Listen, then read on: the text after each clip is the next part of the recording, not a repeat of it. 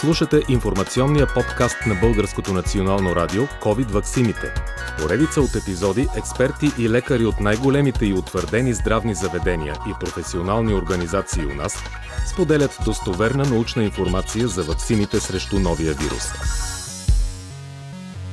Вие сте с 13-ти епизод на подкаста на Българското национално радио COVID ваксините. Гости в този епизод са доктор Любомир Димитров, началник отделение по детска кардиология в Националната кардиологична болница и професор Доброслав Кюркчиев, началник на лабораторията по клинична имунология в Университетска болница за активно лечение Свети Иван Рилски. Една тема, която минава, както сега е модерно да се казва, като червена линия през цялата пандемия, темата за и против ваксините. Тя е като водораздел раздел в нашето общество, професор Кюркчиев, как тя се отразява в обществото ни. Станахме ли си по-близки или всъщност си станахме много по-далечни и чужди? Аз не бих казал, че си станахме много по-близки. Много бих се изненадал, ако има човек, който разсъждава по този начин въобще.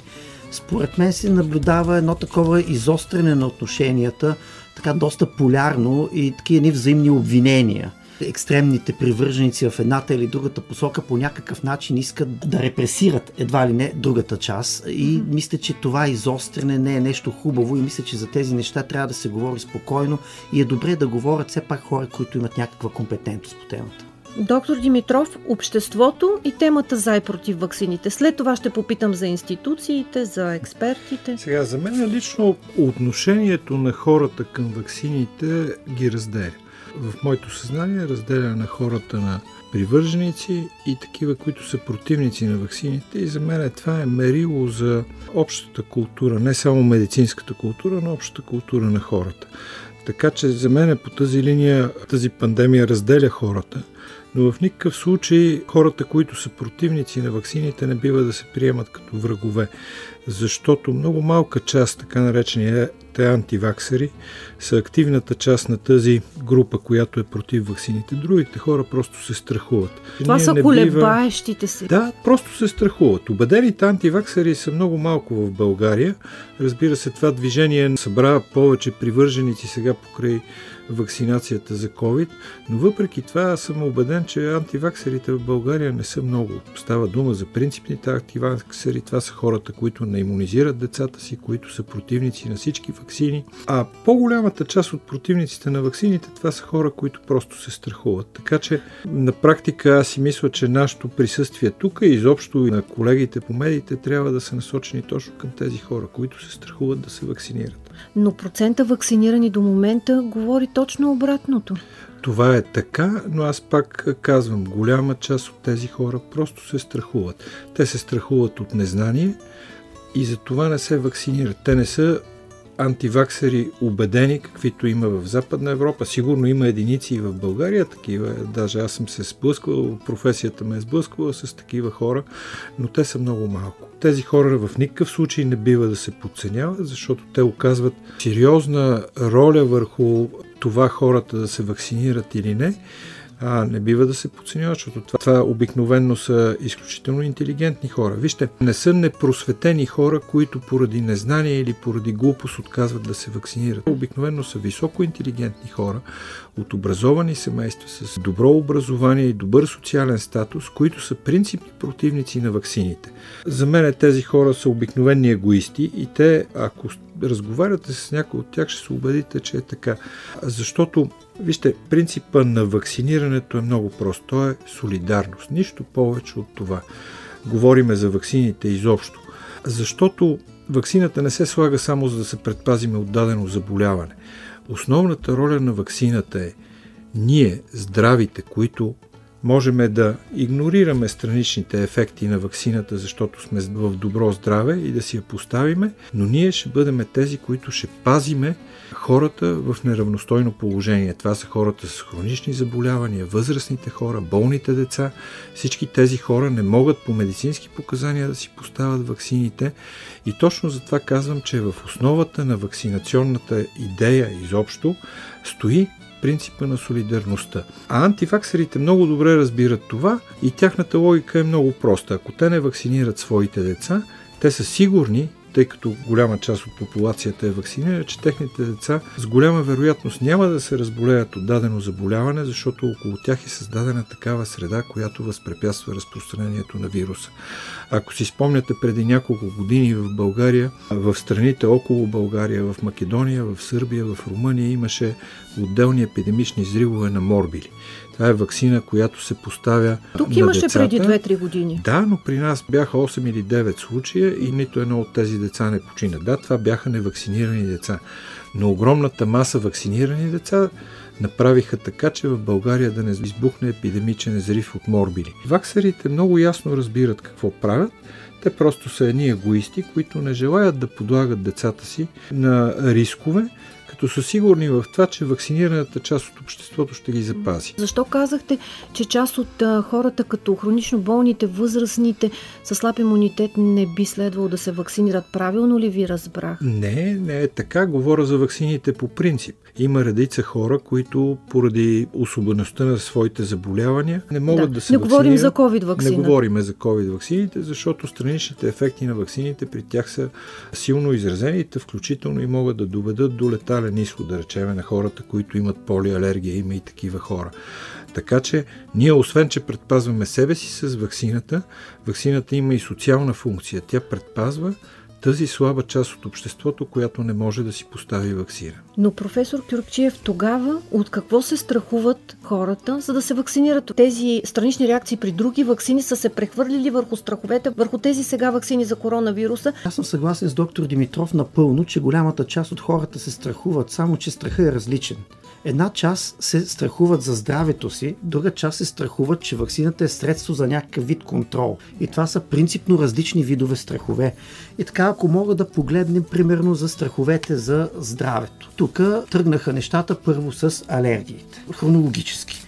Според данни на Центъра по контрол на заболяванията и превенция в Съединените щати, алергии се наблюдават 5 сериозни алергични реакции на 1 милион население. За ваксините, разрешени в Съединените щати, това са Pfizer, Moderna и Johnson Johnson. Следващия голям страх беше тромбозата, тромбоцитопенията. Да, Тя беше свързана с AstraZeneca. AstraZeneca и Johnson Johnson, които са аденовирусните ваксини.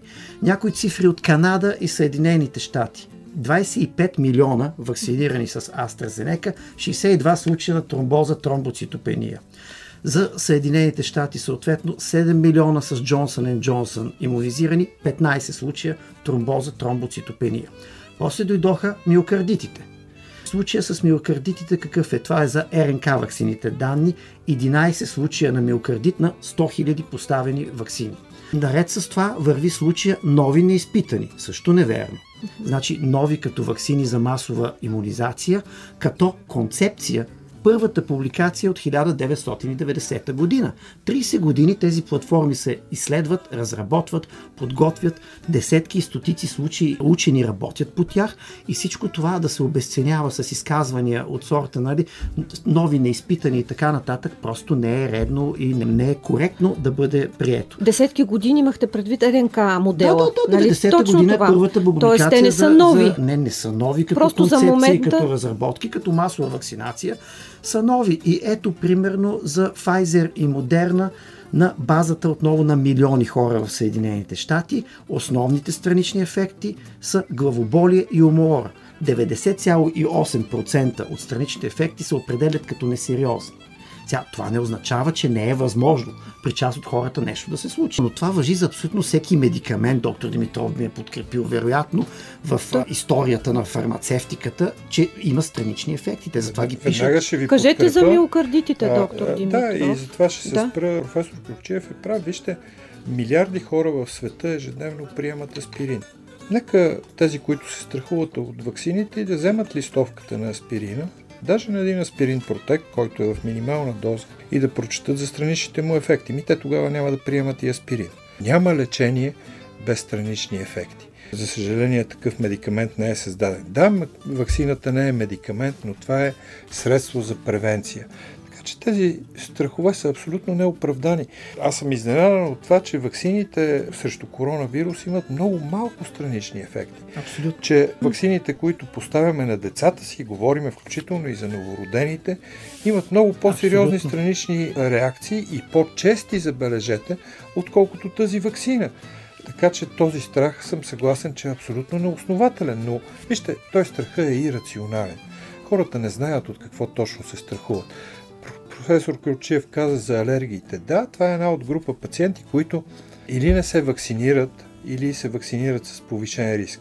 Но аз в моето отделение имах две медицински сестри с полиалергия изключително тежка, която води до едем на квинки. Професор Ключев знае за какво говоря. Едно състояние, което застрашава живота. И двете сме ги вакцинирали с съответната подготовка и нищо не се случи. И са добре. Така че да. С РНК вакцини ли ги? С РНК вакцина, да, в болниците основно персонала се вакцинира да. с РНК вакцини. Да. Така че до голяма степен тези страхове са неоправдани. Да, никой не казва, че ваксините нямат странични ефекти, но във всичко, което правиме, особено в медицината, трябва да сложим на везните ползите и рисковете. Ако ползите са по-големи, а тук това е безспорен факт, то тогава няма причина да не избереме да се вакцинираме. Имахте ли случаи на миокардити при хора, които са се вакцинирали или при хора? А, аз мога да кажа за децата, макар че знам а, как седат нещата и при моите колеги адултни кардиолози. Не сме имали случаи на поствакцинационен миокардит при деца. Причината може би е в това, че при нас броя на децата, които са вакцинирани е много малък. Вероятно, когато почне масово да се използва при деца, ще има и такива пациенти. Но за сметка на това сме имали повече от 15 случая на миокардити след прекарана коронавирусна инфекция. Повече от 15. За сравнение ще ви кажа, че ние лекуваме годишно между 1 и 2 случая на вирусен миокардит. Тази година просто ни заляха постковидни миокардити с изключително сериозно и тежко протичане. Така че, пак да кажа. Излекувахте ли ги? За щастие да, но ги излекувахме, но ние не можем да кажем, защото миокардита е заболяване, което засяга тъканта на сърцето, миокарда. И той преминава през едни фази, на първо на възпаление, в крайна сметка там се развива некроза и после фиброза. Така че това стават едни нефункционални участъци на миокарда. Рядко, но това се случва. Вирусните миокардити деградират дълго време след формалното им излекуване в така наречената кардиомиопатия. Сиреч, това е трайно увреждане на миокарда с изключително лоша прогноза.